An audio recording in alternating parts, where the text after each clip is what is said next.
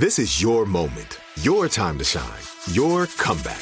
You're ready for the next step in your career and you want an education employers respect. So you're not just going back to school, you're coming back with Purdue Global. Backed by Purdue University, one of the nation's most respected public universities, Purdue Global is built for people who bring their life experience into the online classroom. Purdue Global, Purdue's online university for working adults. Start your comeback today at purdueglobal.edu. Welcome to Aaron Mahnke's Cabinet of Curiosities, a production of iHeartRadio and Grim and Mild. Our world is full of the unexplainable. And if history is an open book, all of these amazing tales are right there on display, just waiting for us to explore. Welcome to the Cabinet of Curiosities.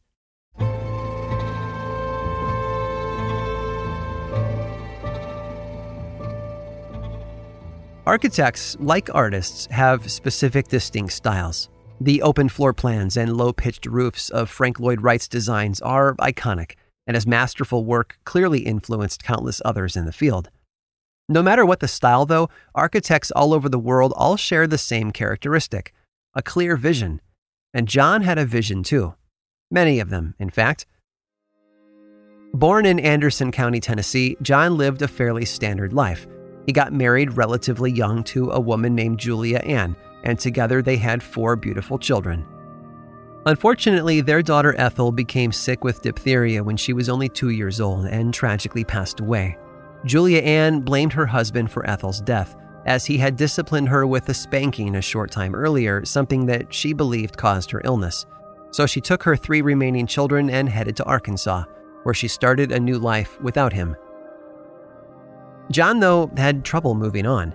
He just lost his entire family and was in search of new direction in his life. He soon found it in city planning. Standing before a large committee of neighbors, he once gave a speech about how he planned to see his town of Bear Creek Valley change. Homes and fields would be replaced with giant factories and tall buildings, he said. Their purpose? To build a weapon that would help the Allies win World War II. The main railroad line would split off into other routes through the town. A new city would be built unlike anything they had ever seen before, where the nearby town of Black Oak Ridge currently sat. And that city was built. In secret, too. The U.S. Army bought up almost 60,000 acres of land in East Tennessee near the Clinch River. The rest of the county had no idea, of course. Even the locals in nearby towns didn't know why all that land had been purchased. The Army called their new city Clinton Engineer Works, but it would eventually adopt the name Oak Ridge. They built reactors and facilities that processed the uranium used in the first atomic bomb. But John didn't design any of the buildings in Oak Ridge. He wasn't an architect. His vision for the future of his town didn't come from years of education or experience. It came from a more unusual source. You see, after the death of his young daughter and after his wife and children left him, John found religion and a gift. This gift, though, didn't make him too popular among his friends and neighbors. One example came early on in his born again life. After his friends had him committed to an institution against his will, he escaped and swore that God would burn the place down within 30 days. A month later, lightning struck the facility and it went up in flames. He also claimed to have heard a voice that promised to reveal the future of Bear Creek Valley. All he had to do was camp out in the woods for 40 days and nights. After doing so, John saw exactly what would happen to the town during the war. The speech he gave that day wasn't to a board of trustees or elected officials, though. He told it to a bunch of people gathered in the town's general store. Sadly, John never got to witness his dream realized. He eventually remarried and had another child, a son, but John himself succumbed to tuberculosis at the young age of just 49. Some believed that he came down with the disease after his month and a half stay in the woods. Whatever actually caused it, there was no doubt that John was someone special. So special, in fact, that he's still buried at Oak Ridge, and the town even named a half mile nature trail in his honor. John Hendrix saw what would happen long before it actually did, earning him the nickname the Prophet of Oak Ridge. Perhaps even more amazing, though, was when he'd had his prophetic vision. John Hendrix, you see, was born in 1865. and died in 1915, almost three decades before the city of his dreams would be built. A prophet, indeed.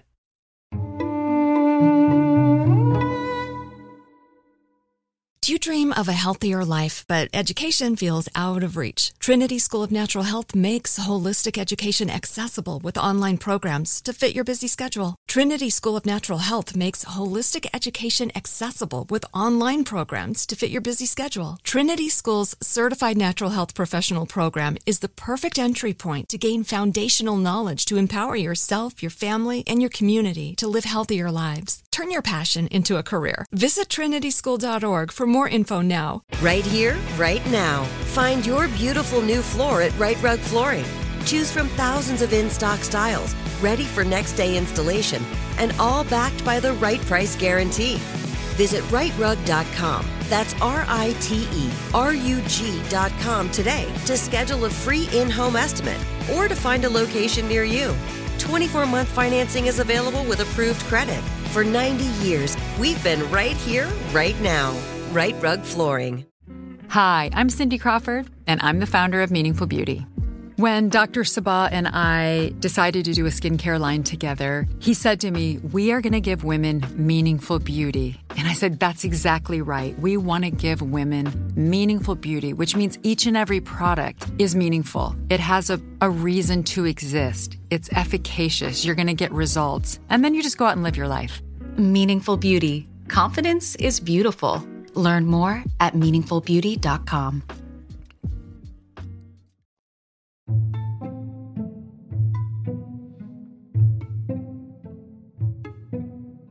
Here's to the people who thrive under pressure.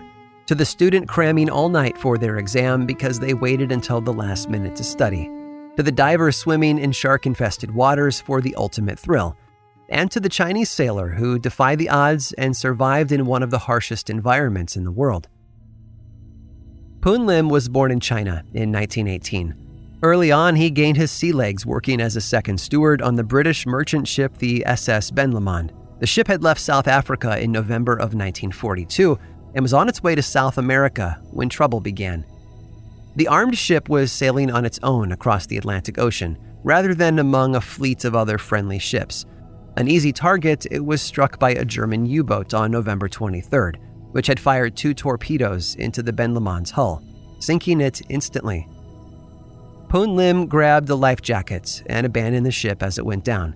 It took about two minutes for the vessel to slip beneath the waves, and as it turned out, Poon Lim was one of only a handful of survivors. He bobbed in the water for over two hours before locating a floating wooden raft and quickly climbed on board. Of the 54 crew members, he would eventually become the only survivor. The raft was small, but had been loaded with supplies, including 11 gallons of water, tins of biscuits, chocolate, a bag of sugar cubes, a flashlight, flares, and two smoke pots. Knowing a good thing when he saw it, Poon Lim secured himself to the raft with a rope around his wrist in the event that he fell overboard. He apparently wasn't that talented of a swimmer. He rationed his biscuits and water for as long as he could, but after several days it was all gone, and he needed to find another way to keep his body nourished.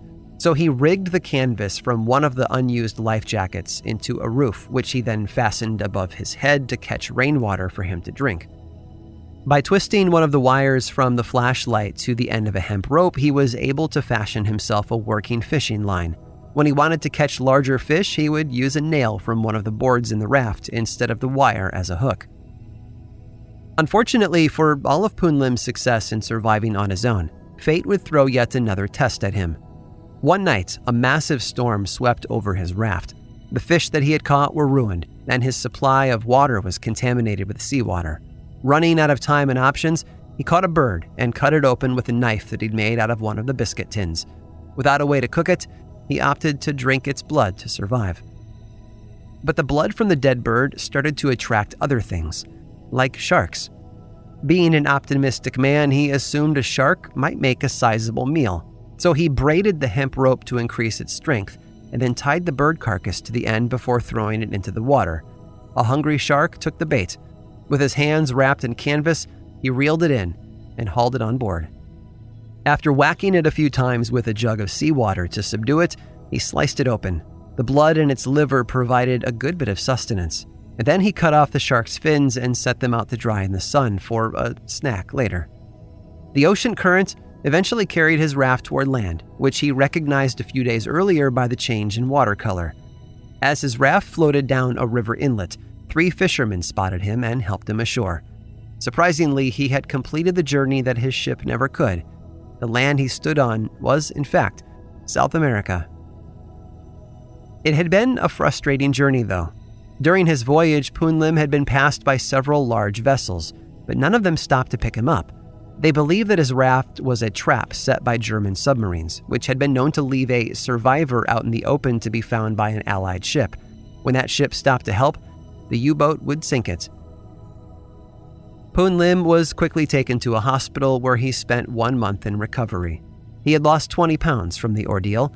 When he returned to Britain, King George VI awarded him a British Empire Medal. His story of survival was also recorded by the Royal Navy as part of a survival guide for sailors. But perhaps the greatest achievement of all was the world record that he had set, and to this day, it remains unbroken. Poon Lim had survived alone in the South Atlantic for 133 days. I hope you've enjoyed today's guided tour of the Cabinet of Curiosities. Subscribe for free on Apple Podcasts or learn more about the show by visiting curiositiespodcast.com. This show was created by me, Aaron Mahnke, in partnership with How Stuff Works. I make another award winning show called Lore, which is a podcast, book series, and television show. And you can learn all about it over at theworldoflore.com. And until next time, stay curious.